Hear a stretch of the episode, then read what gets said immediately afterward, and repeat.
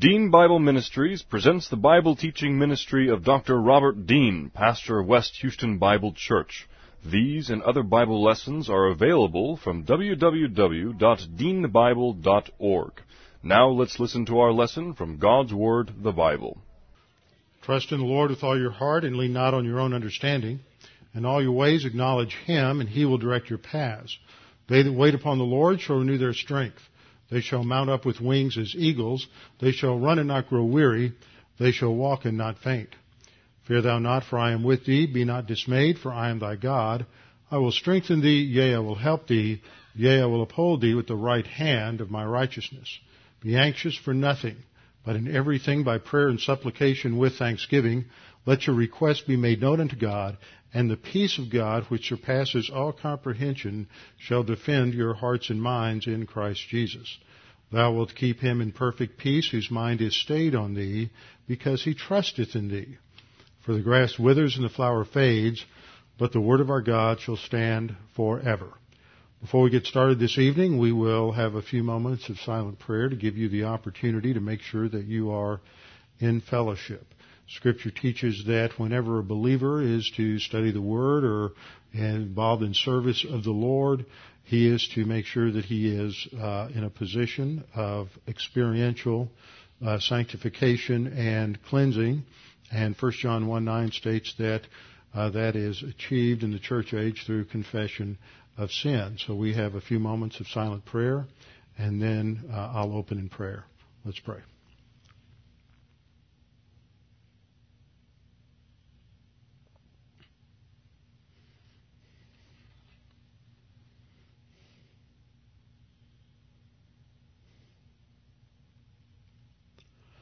Father, we are so thankful and grateful that we can be here this evening to just be refreshed and encouraged by your word. Each day we all go out into the cosmic system and we get uh, knocked around through various things that happen in life, go through various tests and various types of adversity. We constantly face uh, certain irritations from the cosmic system, either direct opposition because of our stand for the word or uh, just indirect uh, assaults, but it is when we take time to relax, study your word, focus on eternal principles, that we are refreshed, we're encouraged, and that we are pointed in the right direction, that we might learn to live in a way that uh, glorifies you, manifesting your character in our life, which is a production of God the Holy Spirit. Now, Father, we pray that as we uh, continue our study, that uh, we will be focused this evening. We'll be able to concentrate on the things that we study, and the God, the Holy Spirit, will use these things as part of the uh, knowledge base that we each need to have in order to be able to look at the, the uh, world around us, in order to understand, interpret, evaluate the things, everything that goes on from a biblical perspective. We pray this in Christ's name. Amen. Today I got a uh, phone call from a friend up in uh, Arkansas, and he referenced an email that someone had sent to me recently that contained a link to a YouTube video. And he said he wanted to play it for me, but I said, no, I've already heard it. I don't need to hear it again. And it is a video that's done by some pastor somewhere who uh, is trying to make some sort of connection between the Antichrist and our current president. Some of you may have seen this. It's one of those things that gets passed around every every now and then, and it uh, makes this connection on the basis of a statement Jesus made that he saw Satan falling from heaven uh, like lightning, and it makes connections between uh, I think it was the uh, word for lightning and a statement made back in Isaiah 14. But this kind of thing is just what really gives evangelicals a bad name is we always running around trying to identify the Antichrist.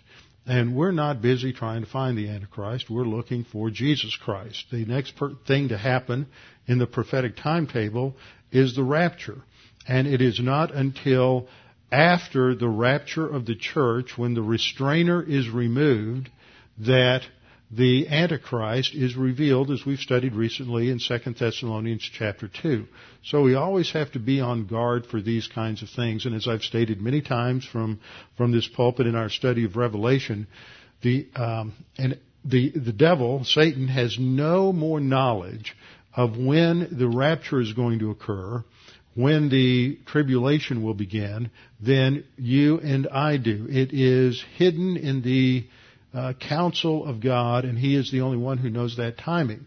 And just because there are things that look uh, propitious in terms of history and timetables and technology and all of these other things doesn't mean that the rapture is around the corner or in the next 10 years or the next 50 years. And yet we always have people, uh, and this has been true since probably the early church, trying to uh, hang the title Antichrist on on someone during the uh, war, American War for Independence. Many preachers called George III the Antichrist. Later on, Napoleon was the Antichrist. In the 19th century, Bismarck uh, was the Antichrist. Then Wilhelm II during World War I and Adolf Hitler during World War II. And since then, there have been all kinds of candidates.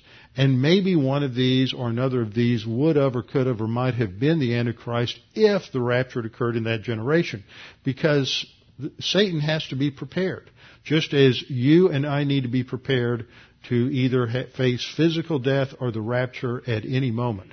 Because we know that we would be face to face with the Lord one way or the other, and that there would be an end to our time on earth, and therefore a time of accountability for what what we face, what we have done in life in terms of our spiritual life and spiritual growth.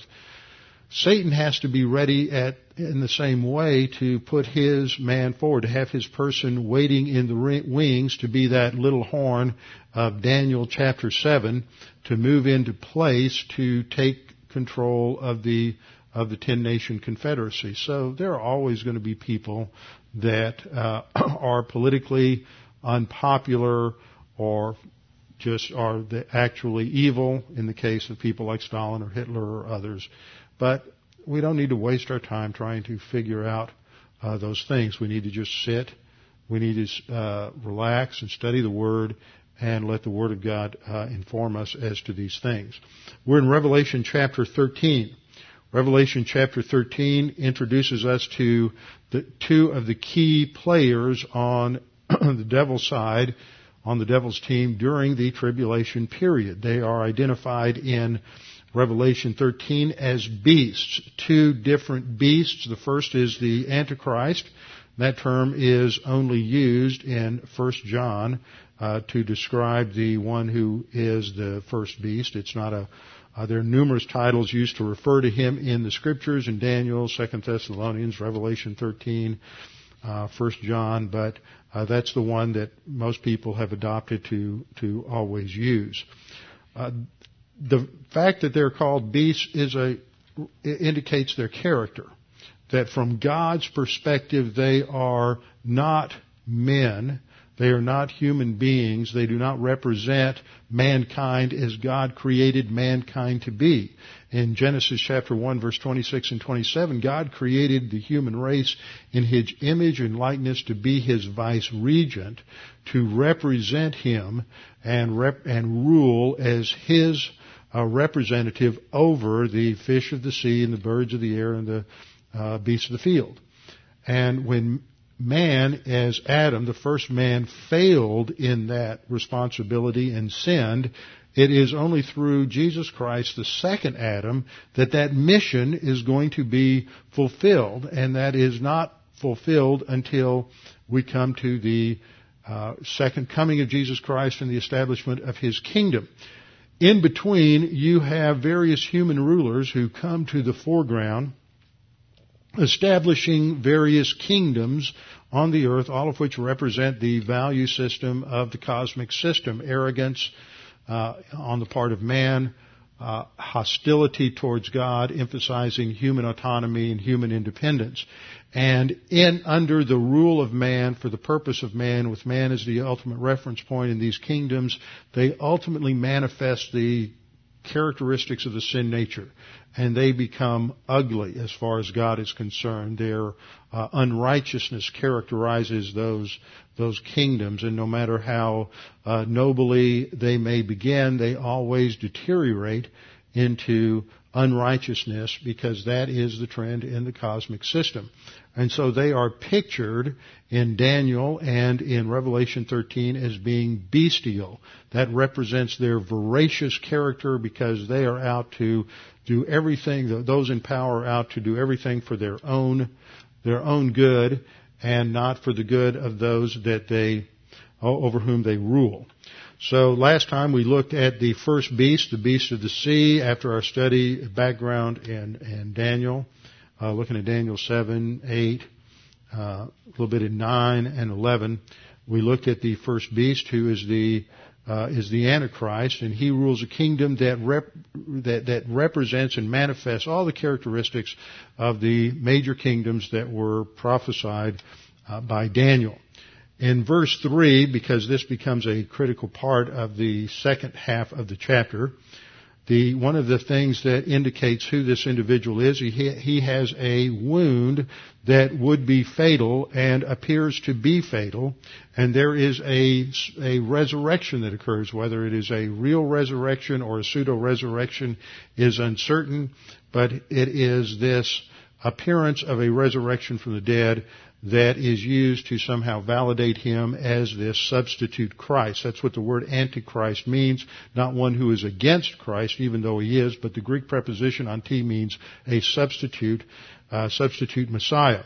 He received his authority from the dragon. Of course, we learned in Revelation 12 the dragon is another title for Satan.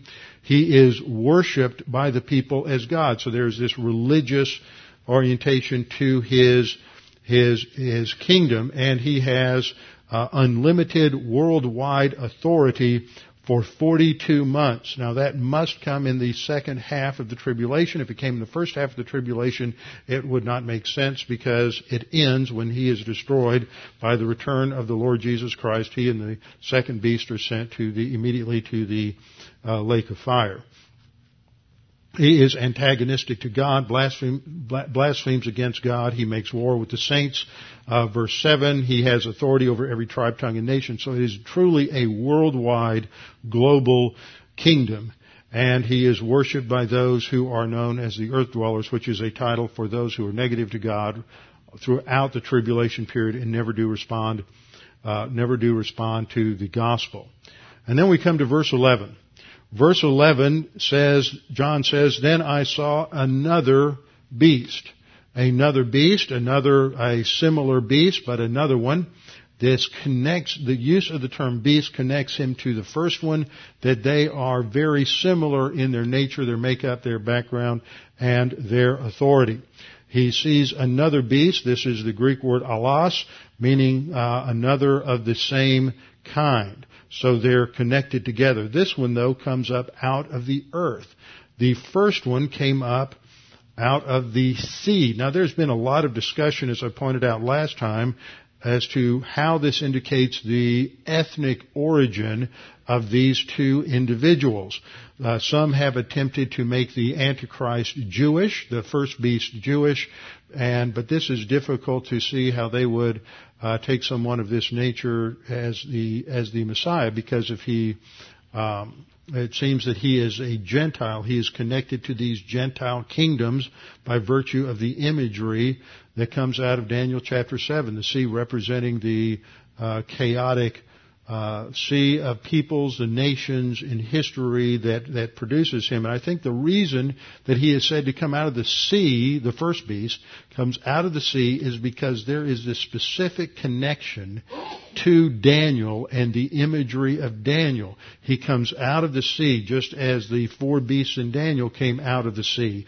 And the beast is depicted then in, in verse 2 in the same way that the the four beasts were depicted with Daniel as a uh, bear and a leopard and a lion, and so the, the writer is making that specific connection.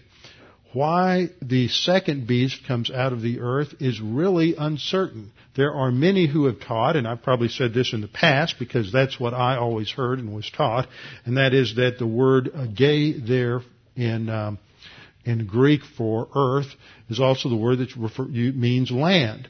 and that uh, it would come out of the land, meaning the land of Israel, the land of the, of the people of Israel, and so the first beast would be Gentile, and the second beast would be Jewish.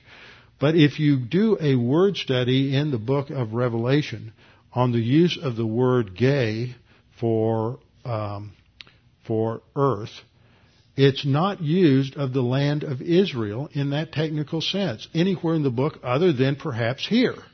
And there's nothing contextually here to force us into that uh, that determination. So there's not anything in the context, anything in in Revelation that would support that. We call this one the false prophet because it appears that he is the mouthpiece, the representative of the first beast, and the first beast is the one who claims to have deity. The second beast represents him. That is the role of a prophet. So that is why he is designated as the false prophet, even though that is not what he is called in this particular, in this particular passage. So John says, I saw another beast coming out, out of the earth, and then he has an interesting description. He had two horns, like a lamb. Now, if we compare this or contrast it to the first verse of the passage that talked about the first beast that had seven heads and ten horns, there's obviously something that is much, much diminished in the second beast. He has two horns and that would indicate that he has limited power. He doesn't, it's not the ten horns, it's two horns. Maybe that even indicates that he's related to two different uh, nations, but nothing that I read or studied or researched on this uh, comes to any kind of clear conviction as to what those two horns represent. What is important is that he is said to be like a lamb like a lamb. Jesus Christ is referred to in Revelation 5 6 as a lamb who was slain. Uh, lamb is the favorite title that is used in the book of Revelation for the Lord Jesus Christ. And it's used some 27 times in the book of Revelation. He is the one who is worthy because he is the one who was, who died on the cross and paid the penalty for sin. So the fact that this second beast is like a lamb brings in that comparison. He is like a lamb, but he is not the lamb. He is a counterfeit. He has, he tries to imitate or mimic uh, Jesus Christ as the Messiah, and yet he speaks like a dragon. There is an external appearance that tries to counterfeit perhaps Christianity and Jesus Christ, or at least an ecumenical type view of Jesus Christ, or maybe even a New Age like view of Jesus Christ. But he speaks like a dragon. And I think that is an important phrase to pay attention to because what that does is it forces our attention not to what he does, because he is going to perform some incredible miracles. And people, it seems, just have a weakness for the miraculous. That if anybody comes along and seems to actually heal somebody or promise healing or perform some sort of uh, real uh, miracle or wonder, that people then think that automatically validates everything that they say. But the scriptures take it just the opposite way. The signs and wonders are uh, nothing more than a uh, a validation, a calling card, as it was, to draw attention to something rather than a, a true validation. And we'll look again, if we have time tonight, uh, to Deuteronomy chapter 13, where God warned the Israelites that if someone comes along claims to be a prophet and they have many signs or wonders and they uh, actually perform miracles, but they tell you to worship other gods, don't follow them because their message conflicts with the message that clearly came from God that there, you shall have no other gods beside, before me. And so the real issue, according to God, is not what they do, not their miracles, their signs, their wonders, their charismatic personality, not what they promise, but it is what they say. It is the content of their speech. It is their belief system.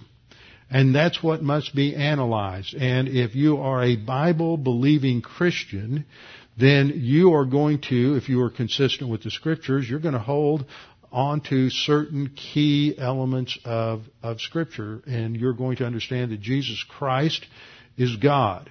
That Jesus Christ is eternal God. He is the co-equal, co-eternal second person of the Trinity who entered into human history, took on uh, to himself human uh, flesh. He became a genuine human being so that without giving up any of his deity or diminishing any of his deity, he added to himself true 100% but not sinful humanity. And as the God man then, he was able to be genuine humanity and to live to fulfillment that which was intended for the first man, for Adam. And Jesus Christ was able to fulfill that original mission of Adam in terms of not yielding, not submitting to temptation, but living his life in complete and total dependence upon God, in complete and total obedience uh, to the Lord Jesus Christ, I mean to the Father and to the Word. And so he was then qualified to go to the cross because he was sinless.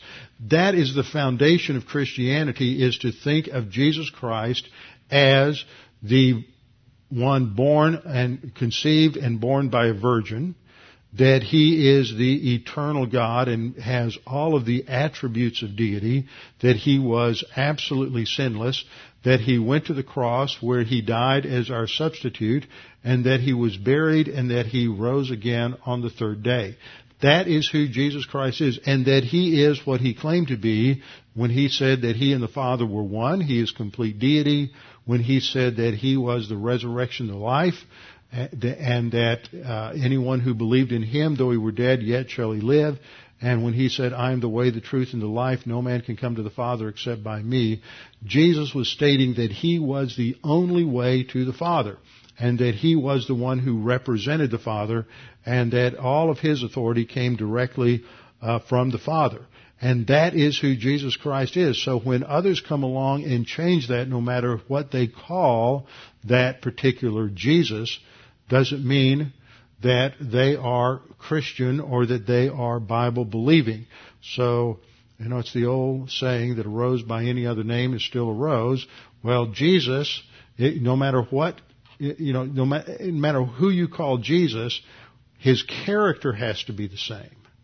I know there's a little shift in the metaphor there, but you understand what I'm getting at. His char- you can't change the character of Jesus and have the Jesus of the Bible. You can't change the work of Jesus and have the Jesus of the Bible. You can't change, you can't deny the virgin birth and have the Jesus of the Bible. You can't deny the resurrection and have the Jesus of the Bible. You can't deny the miracles and have the Jesus of the Bible.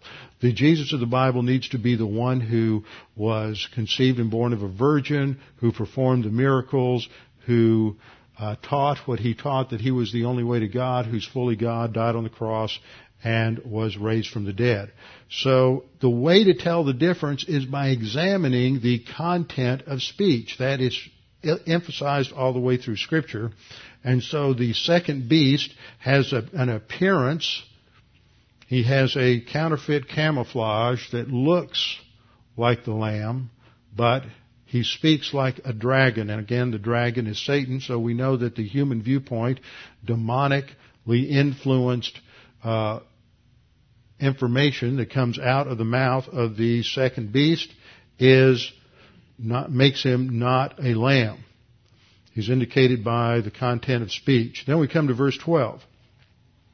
Verse 12 states, and he exercised all the authority of the first beast in his presence and causes the earth and those who dwell in it to worship the first beast whose deadly wound was healed. Now, when we go through these verses in Revelation 13, 11 to 18, what we'll see is that there are 13 different uh, characteristics that are set out for the um, for the false prophet. The first, as I said in verse 1, we have three. He comes out of the earth. Second, he had two horns like a lamb. Third, he, he speaks as a dragon. Now it says in verse 12 that he exercises all of the authority of the first beast in his presence. Now, if you look back to the first um, first part of the chapter, and you look at verse 4, we read, So they worshiped the dragon who gave authority to the beast. This is the same word in both places, both in verse 4 and in verse 12. You have the Greek word exousia, which indicates the exercise of control or authority or power over something. And so it indicates that they have power over something, and the source of the power is the dragon. Verse 4 says that the first beast has his authority from the dragon, and the second beast exercises all of the authority of the first beast. So that means that his authority derives from Satan just as much as the authority of the first beast, and he exercises that in his presence. Now that's an important uh, thing to observe there because the second beast is thought by some to be uh, to maybe take the place of the first beast. Uh, I've heard some people say the first beast actually gets killed, and the second beast is a is a substitute beast who comes in, making it look like there's a resurrection. But that's not what this states. It says he exercises his authority in the presence of the first beast. They operate together. The second beast is the right hand man of the first beast. And this is because he is the one who is the, the, the religious mouthpiece of the first beast. He is the one who uh, forces all on the earth to worship the first beast. So there is definitely this religious orientation to the uh, to the kingdom of the Antichrist. People today think that, especially in America, coming out of the uh, out of the Enlightenment and the post-Enlightenment period and postmodern period that you can have a purely secular society. But pure secularism is, as we've studied many times, pure secularism is just as religious as any religion. And you just have an overt or a covert way, uh, uh, operation of religion. Uh, Romans chapter 1 verses 19 to 21 emphasizes that we either worship the creator or we worship the creature, but we're always worshiping something. And so that is what, what happens here is there's going to be an overt worship that is directed to the first beast and his claim to deity, and that's what is brought into the passage by the last phrase, uh, reminding us of the fatal wound that is healed. It is the first beast whose deadly wound was healed. So it indicates that the exercise of this authority and the uh, worshiping of the first beast comes after there is this miraculous healing of the wound or this pseudo resurrection that takes place on the part of the first beast, uh, the Antichrist. And it is on the basis of this uh, alleged miracle, this resurrection, that is going to get everybody's attention, and so many are going to uh, just swoon over the fact that this must have been uh, an act of God to have raised him from the dead and brought him back from the dead, and they're going to worship him. And this is something that is um, just standard operating procedure in the deceptive practice of Satan. So we see in verse verse 12, first of all, he exercises all the authority of the first beast in his presence. And that phrase in his pre- presence also indicates, um, so we see the fourth characteristic of the, of the first beast is that he has the same authority as the, as the first beast. Second beast has the same authority as the first beast in verse 12. And then the second, uh, or the fifth point, the fifth characteristic we see uh, that's uh, uh, found in verse 12 is that he, it's done in his presence, which indicates that he is a spokesperson for the Antichrist. He represents him. He carries out his mandates and his policies. And so he acts as that right hand, uh, right hand man. And then the third thing that we note is that uh, he directs or causes everyone on the earth to worship the first beast. Now this is very interesting terminology in the in the Greek here because you have the same word uh, use. It's translated exercises in the first part of the verse and causes in the uh, in that second phrase. They both are the um, the Greek verb poieo, which me- means it just has a wide range of meaning, like we use our word to do or to make, and it has a broad range of meaning. It can mean to do something, to create something, to make something, to cause something to happen, to produce something, to manufacture something. So it just has this range of meanings, and so we have to look at the text in order to see what uh, what is there. And so verse 12 states that he he causes or he forces or uh, uh, makes all of the earth and those who dwell in it to worship the first beast. Now, how he does this and how long it will take to do this, and if he actually brings it to completion, we don't know. In order to make everyone on the earth uh, worship the first beast is going to be quite an endeavor, especially if this is coming at the end of the second period or towards the end of the second period of the trumpets uh, judgments between the end of the trumpet judgments and the beginning of the of the final bowl judgments. This is a time when there has been just tremendous turmoil uh, upon the earth and and all of the basic systems of the earth have broken down and perhaps that's what enables him to make these kind of religious claims is that in the midst of all of this chaos and in the midst of all of this uh, uncertainty, all this destruction that has come upon the earth, and those who dwell on the earth have, as we as we saw back in the uh, sixth seal, back in Revelation chapter six, that that sixth seal, the the commanders of the earth, the leaders on the earth, take refuge in the mountains, and they're basically shaking their fists at God when there's this. Uh, uh, just this uh, avalanche or, or storm of meteors coming onto the earth and and uh, killing everyone. They're shaking their fists at God, and they they are consciously in rebellion against the one who sits on the throne and the wrath of the Lamb. And so, as they set their set themselves against against the Lamb, then now there is the rise of this one person who seems to have great power. He is raised from the dead. And so they are devoting themselves to Him as the way to be rescued from this horrible God that is bringing, uh, bringing judgment upon them. And so, uh, that is what, what motivates them in that direction. So, he's he's being promoted as deity. They are worshiping him as the last hope of mankind to rescue them from all of this destruction that has come upon the earth and all the chaos that has come upon the earth. And he is the one to whom they are looking.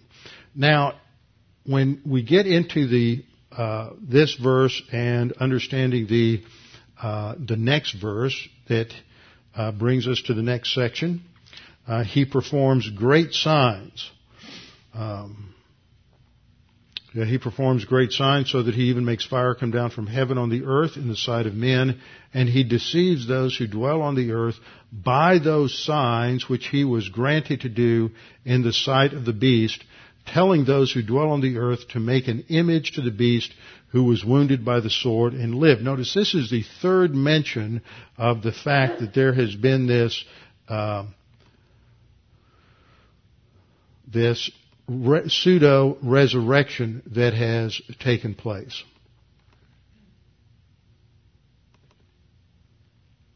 And it's focusing on the purpose of these signs. Now, there are signs that are performed by Satan. Signs and miracles that he performs in order to deceive people.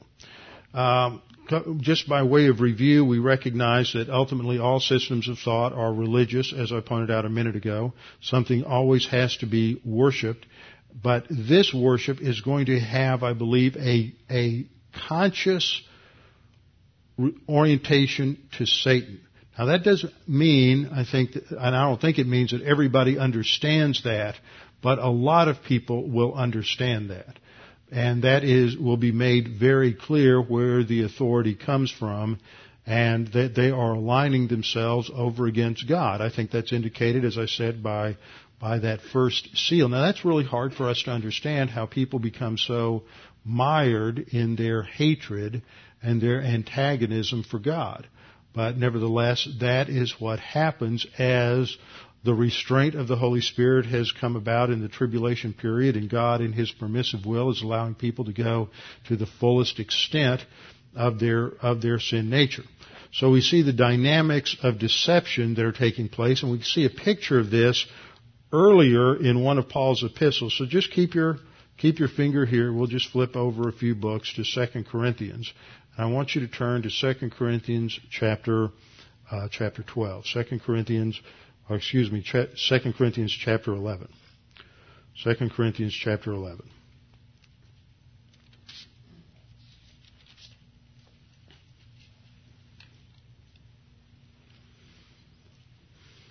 Now the context of 2 Corinthians chapter 10, 2 Corinthians chapter 11 is that Paul's authority is being challenged by the uh, Corinthians. They have gotten into carnality and they have rejected uh, Paul's authority and they are being attracted to the teaching of various uh, false teachers and false prophets that come along with uh, various attractive types of religion utilizing uh, the name of Christ in that process. And they, at the same time, they are uh, challenging Paul's uh, Paul's own authority and uh, the fact that he apparently was not a uh, a well-spoken preacher. There are several times that Paul makes reference to the fact that he uh, was not as uh, oratorically smooth as many people might be. For example, in verse six, he says, "For he says, even though I am untrained in speech, yet I am not in knowledge." And so he uh, he just focused on the clear articulation of the word and not on its uh, packaging. In this chapter, he defends himself as well and the truth that he teaches. In verse 10, he says, as the truth of Christ is in me, no one shall stop me from this boasting in the regions of Achaia. That's the uh, primary area in Greece around Athens, north of the Peloponnesian Peninsula. And he says then, when he comes to verse 13, uh, verse 12, let's pick up the context there. But what I do, I will also continue to do, that I may cut off the opportunity from those who desire an opportunity to be regarded just as we are in the things of which they boast. In other words, he's saying he is going to uh, continue steadfast in teaching the word in order to block those who are coming in with their uh, antagonistic and false message. And he explains this in verse 13. He says, For uh, such are false apostles, deceitful workers, transforming themselves into apostles of Christ. They were making claims related to uh, who they were, their credentials, and their authority. And this did not have anything to do with reality. They were claiming to be apostles. They were using manufactured credentials. But he says, in fact, they are deceitful workers, but they claim to be apostles of Christ. And then in verse 14 he says, and somehow the slide cut off the text there, he says, and no wonder, for Satan himself transforms himself into an angel of light. Now this is the standard MO for Satan. He always disguises himself as being good, as being uh, on God's side, as being the one who represents uh, truth and righteousness. And he is able to pull off that deception because people do not have the uh, the doctrine or the discernment to to understand the difference. And the key is always going to come back to doctrine. It is that message of the Word. That's why we have to make sure that we really know God's Word. We have to spend time reading it. We have to spend time studying it. And that is our means to the end of getting to know uh, the Lord Jesus Christ and the Father and building that close relationship with Him. That is the foundation for our, for our discernment. So Satan transforms himself into an angel of light, verse 14, and then in verse 15 we read, Therefore, it is no great thing if his ministers also transform themselves into ministers of righteousness. These are the false prophets. These are the ones who claim to be promoting religion. These are your ecumenical preachers. These are your motivational preachers. These are many of your uh, just false religion uh, promoters who promote various forms of Buddhism and New Age thought Mormonism, uh, Jehovah's Witness, uh, Islam, all of these are claim to have the truth. And that's very confusing for many people because they see people come along and say, you claim to have the truth, and this person claims to have the truth, that person claims to have the truth, and I see problems with everything, and I just don't know how to make a decision. And so they just get turned off because they don't, they're basically spiritually uh, negative and they don't want to go through the process of analysis and study and prayer and coming to an understanding of the truth. So Satan's ministers, those who proclaim his lies and those who are directly indwelt by him and empowered by him, are those who disguise themselves as really being righteous as really being good. They ought, who in the world would be against morality? Who would be against being good? Satan is not the one who's going to show up looking uh, evil, looking ugly. I always thought that uh, the the film The Exorcist in the book made it look like Satan is the one who's going to show up in all of this horror. And the reality is, when Satan shows up, he's going to be the most uh, attractive, the most winsome, uh, the the most pleasing personality, and he's going to be the last person in the room that would be picked to be the devil. And you, you see this with the disciples. I mean, when when uh, Jesus announced that one of them had a devil in him, had the devil in him, one of them was uh, possessed by Satan. They looked around at each other, saying, "Who is it, Lord? Is it me? Is it him? Who is it?" They would. Judas was the last person they would have picked. Because Satan doesn't walk around flaunting his evil and his horror. He masks it in the most attractive package that he can that he can find. So his ministers are those who uh, are ministers of righteousness, but their ends will be according to their according to their works. And so uh, the first, be- the uh, second beast is clearly defined as the one who is the promoter of the deception, and he does this through his miracles and through his signs. And in Revelation thirteen thirteen, we'll see the seventh uh, characteristic of the uh, of the false prophet that he performs great signs, tremendous signs, tremendous miracles, miracles that imitate the miracles of the two witnesses who had come back in Revelation chapter 11. For he is even going to uh, bring fire down from heaven upon uh, in, in the sight of men. This is a way in which God has demonstrated His justice many times in the Old Old Testament. We've studied the most prominent of them recently in our study of uh, Second Kings. I mean First Kings chapter 18.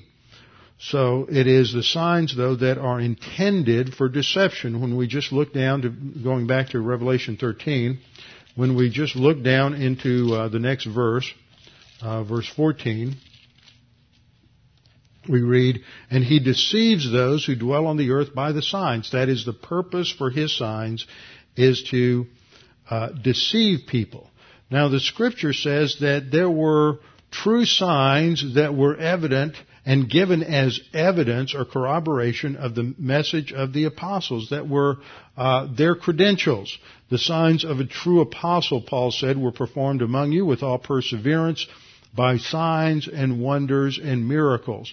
So there is an author- uh, there is an authenticating aspect to miracles, but it is not distinct or separate from the content of of the message. And this deception that will come fits with the pattern that the Lord Jesus Christ warned of in Matthew 24:24, where he said, "False Christs and false prophets will arise and will show great signs and wonders, so as to mislead, if possible, even the elect." And the term the elect there is just a, a synonym for those who are saved. And those who are saved would be deceived because these are the slickest counterfeit miracles that have ever occurred in history. And there have been numerous times in history that Satan has had some very uh, very slick miracles. We read in the scriptures about the magicians in Pharaoh's court. Jannes and Jambres are mentioned in 2 Timothy 3, 8 and 9, and they duplicated some of the initial miracles and signs that, that Moses had when he came to challenge Pharaoh to release the Jews. We also see the evidence of people like Simon, uh, Simon Magus, also called Simon the magician, in Acts chapter 8 verses 9 through 11. So Satan has great power and he can use that power to deceive and to distract. And the only thing, once again, that protects believers, of course in the church age we have God the Holy Spirit. We're protected by the Word of God, though it is the discernment that comes from Bible doctrine that protects us from the deceptions in the world. But the sad thing is, when we live in a world where there is so little uh, so little biblical knowledge. And when Christians are so biblically illiterate and the ministries from so many pulpits have been watered down that people don't have the content, their thinking hasn't been challenged uh, with enough to be able to exercise exercise discernment. And that is why it is so important to get into the details of the text and to really study all the implications and applications of passages because only by doing so do we really come to understand how all of the Word of God interconnects, interrelates, networks together to build that, that framework of Bible doctrine. So Satan can perform a lot of miracles. He cannot create life ex nihilo though, as God can. He can create, he can form, I think using the other uh, words for create that we have in scripture, but the initial words that we have in Genesis chapter 1, uh, the verb bara is used only of God. Man can't create in that bara sense uh, that we have in Genesis chapter 1. Now Genesis chapter 1 also uses the Hebrew verbs asa and yatzer to speak of God's creative activity and man can make things. He can create at a derivative level. Satan can create at a derivative level. I'm sure with his power, he can create in ways that man uh, can't create and in ways that man can't uh, can't discern. So he can duplicate or counterfeit uh, God's miracles in numerous ways. So he can uh, he could counterfeit a resurrection. He's not giving new life. He is just making it appear as if he's bringing someone back to life, a real uh, resurrection. He can counterfeit miracles, and these are though are lying. They may be a genuine miracle, but they are deceptive because they are claiming to substantiate something or to uh, uh, credit something as true and from God when it is not from God. So these are called lying wonders as we've seen in 2 Thessalonians chapter 2 uh, verse 10. Now God allows that, we know from Deuteronomy chapter 13, in order to test us to see if we are going to be true to His Word or whether we are going to be led astray by that which uh, stimulates our senses and excites us, and especially in a world where there's so much horror and violence and destruction and death as we see in the latter half of the tribulation, for the Antichrist and the false prophet to come along and have these false miracles to provide false hope, uh, the people will be grasping at straws. But the only real hope and the only hope that we have in life is the Lord uh, Jesus Christ. Well, that brings us to Revelation chapter 13, verse 14. And in verse 14 we have the eighth and ninth characteristics of the Antichrist. The eighth characteristic is that he deceives those who dwell on the earth through these signs. So he deceives those, and it states in the text there, he deceives those who dwell on the earth by these signs which he was granted to do in the sight of the beast. Now that phrase, he was granted to do, is a passive voice verb in the Greek, which doesn't tell us who, uh, the text doesn't tell us who gave him that authority, but we would assume that it is God who through his permissive will allows the false prophet to uh, to engage in these kinds of miracles. Satan has been limited from performing these kinds of miracles in the past. Uh, God used fire from heaven many times in the Old Testament. For example, He used fire from heaven to judge Sodom. He used fire from heaven to uh, judge the rebellious Nadab and Abihu in Leviticus 10, uh, 1 through 2. He used fire from heaven in order to uh, uh, just to vaporize the altar uh, of Elijah, and in a few other instances in the Old Testament, but the, Satan is never allowed to duplicate that miracle in the Old Testament. In the in in the tribulation period, the two uh, witnesses will uh, have that power, and then God is going to uh, allow the false prophet to duplicate that, and so uh, that's the emphasis of that passive verb. God is going to allow uh, them to duplicate some of these miracles uh, in the sight of the beast to deceive the earth dwellers.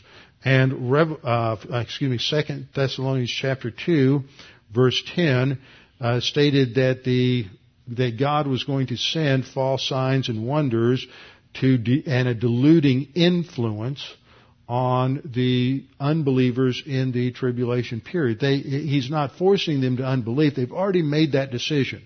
They've rejected God, and so he's just going to intensify that negative volition and intensify their delusion, and they will follow after uh, after the first and second beast. The ninth thing that we see is that the false prophet will oversee construction of an image of the first beast that is to be worshipped. He's going to build an idol, a physical represent, representation of the first beast, and the people are going to worship it. You know, when we think about this, it reminds us of the image that Nebuchadnezzar built. And we go back to Daniel chapter 3, where he uh, built this huge, this enormous image of himself and put it out on the plain of Dura. And when the orchestra played, everybody was supposed to bow down and worship that idol, and that was a representative of Nebuchadnezzar. Well, that is a that is a foreshadowing of what takes place uh, here in Revelation uh, 14, 13, and 14, but it's going to go to another level. Uh, we're reminded here again that the beast, the image is of the beast who was wounded by the sword and lived. Notice how he that keeps being repeated for emphasis to to show that um, that that is the the real miracle that has brought everybody to uh, to worship him. And then uh, verse 15, he was granted power, again, passive voice of the uh, verb to give. He was granted power to give breath to the image of the beast. Now this has never happened before. Uh, he's going to uh, give breath to this this this uh, piece of human construction. It is going to breathe, and he says um, uh, he's going to give breath to the image of the beast. That the image of the beast should both speak and cause as many as would not worship the image of the beast to be, and then that got cut off in the, uh, fortunately, to as many as would not worship the image of the beast to be killed. Just lost the one word.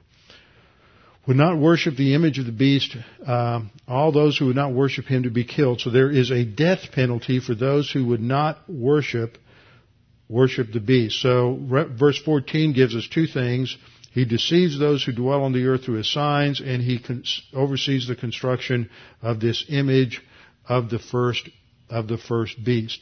Now this is is something that's never before happened in history with regard to an idol.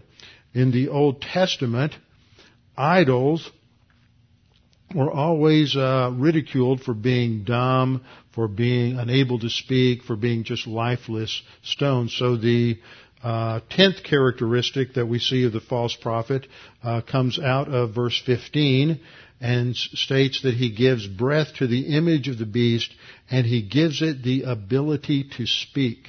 So this is uh, this really ratchets things up another notch. God, as you see, is just letting evil go to its fullest extent. He is removing all restraints. uh, some of the passages in the Old Testament that uh, ridicule the idols as being lifeless and speechless and breathless.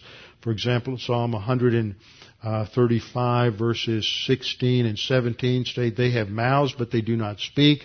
Eyes they have but they do not see. They have ears but they do not hear, nor, and this got cut off the slide, nor is there any breath in their mouths. Isaiah 46, 7 says, they bear it on their shoulder. They carry it and set it on its place and it stands. From its place it shall not move, referring to this uh, inanimate idol. Uh, though one cries out to it, yet it cannot answer nor save him out of his trouble. It is truly impotent. Hebrews, uh, excuse me, Habakkuk 2, 18 and 19 states, what profit is the image that its maker should carve it? The molded image, a teacher of lies. That the maker of its mold should trust in it to make mute idols? Woe to him who says to wood, awake, to silent stone, arise, it shall teach. Behold, it is overlaid with gold and silver, yet in it there is no breath at all. So in contrast to all previous idolatry in human history, God is going to allow these to, uh, to, to, to speak. So the eleventh characteristic that comes out of uh, verse verse 15 is that the false prophet will cause those who don't worship the image to be killed. Then we come to Revelation 13, 16, and 17. And that got cut off here. We'll go to this slide. He causes all, both small and great, rich and poor, free and slave, to receive a mark on their right hand or on their foreheads. And that no one may buy or sell except one who has the mark or the uh, has the mark or the name or the number, the name of the beast or the number of his name. And that word that's translated mark is the Greek word charagma, which means a mark that is engraved or etched or branded, cut, imprinted, or stamped. It could refer to a tattoo. Tattoos have become very popular in recent years. It could refer to uh, a lot of people think it's an embedded chip. It may be an embedded chip that's connected to an external mark. The idea here is that it is visible. People will be able to look at other people and see this mark that identifies them as a beast worshiper. It is a physical sign of their allegiance to the beast and worshiping him. It's not something like a like a credit card or some chip or something of that nature that's just involuntarily uh, given to them or that they didn't realize what it signified. Uh, but it is tied to some sort of oath, some act of worship of the beast. They're going to have to go out, as it were, to the field uh, of Dora and bow down to the idol, and then they get their uh, then they get their mark. And Christians, believers at that time, will not do that. They will not uh, down, bow down. But if you don't do it, you will be virtually cut off from all society. You'll be cut off from being able to purchase food. You'll be able to, you won't be able to purchase anything that is necessary for life. You won't be able to pay any bills. You won't be able to shop. You won't be able to travel. You won't have access to medical supplies. And the, the issue here is to completely exclude from society anyone who is a believer in the Lord Jesus Christ. And so it is at, the extreme attempt in human history to control all of the economy. And as we move forward in history with the technology we have, it's very easy to see how this can take place with the advent of computers and computerization. Many people think that we are moving closer and closer to a cashless society.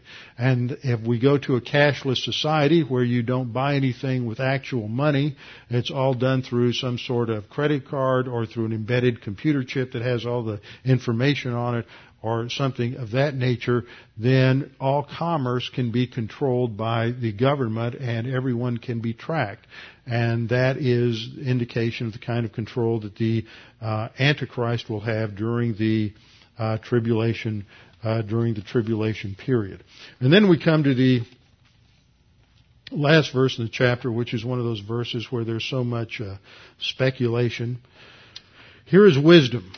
Let him who has understanding calculate the number of the beast, for it is the number of a man. His number is 666. And there are so many different uh, speculations about this. What we do know for sure is six in, biblical, in the biblical use of, of numbers represents man. Man is created on the sixth day. Seven is the number of completion or the number of perfection. Three is the number of God, the number of the Trinity. But six is the number of man. And it is a threefold six. Three indicating uh, God, so it is man deifying himself. And if it has any other indication or any other significance, then we're not sure. Uh, some people try to say it was uh, Ronald Wilson Reagan because each name had six letters in it. In the ancient world, they've tried to make it out to be uh, the numerical value of the name of Caligula, the name of of Nero, or the name of various other Caesars. But it wasn't them. Others have tried all manner of other ways to uh, make this fit or identify somebody. And I'm personally do not believe its significance will be uh, apparent until the Antichrist is revealed. And then it will be apparent how the number 666 uh, relates to him. He is, I think, going to be the uh, finest uh, example of, of, humanity, fallen humanity that Satan can produce.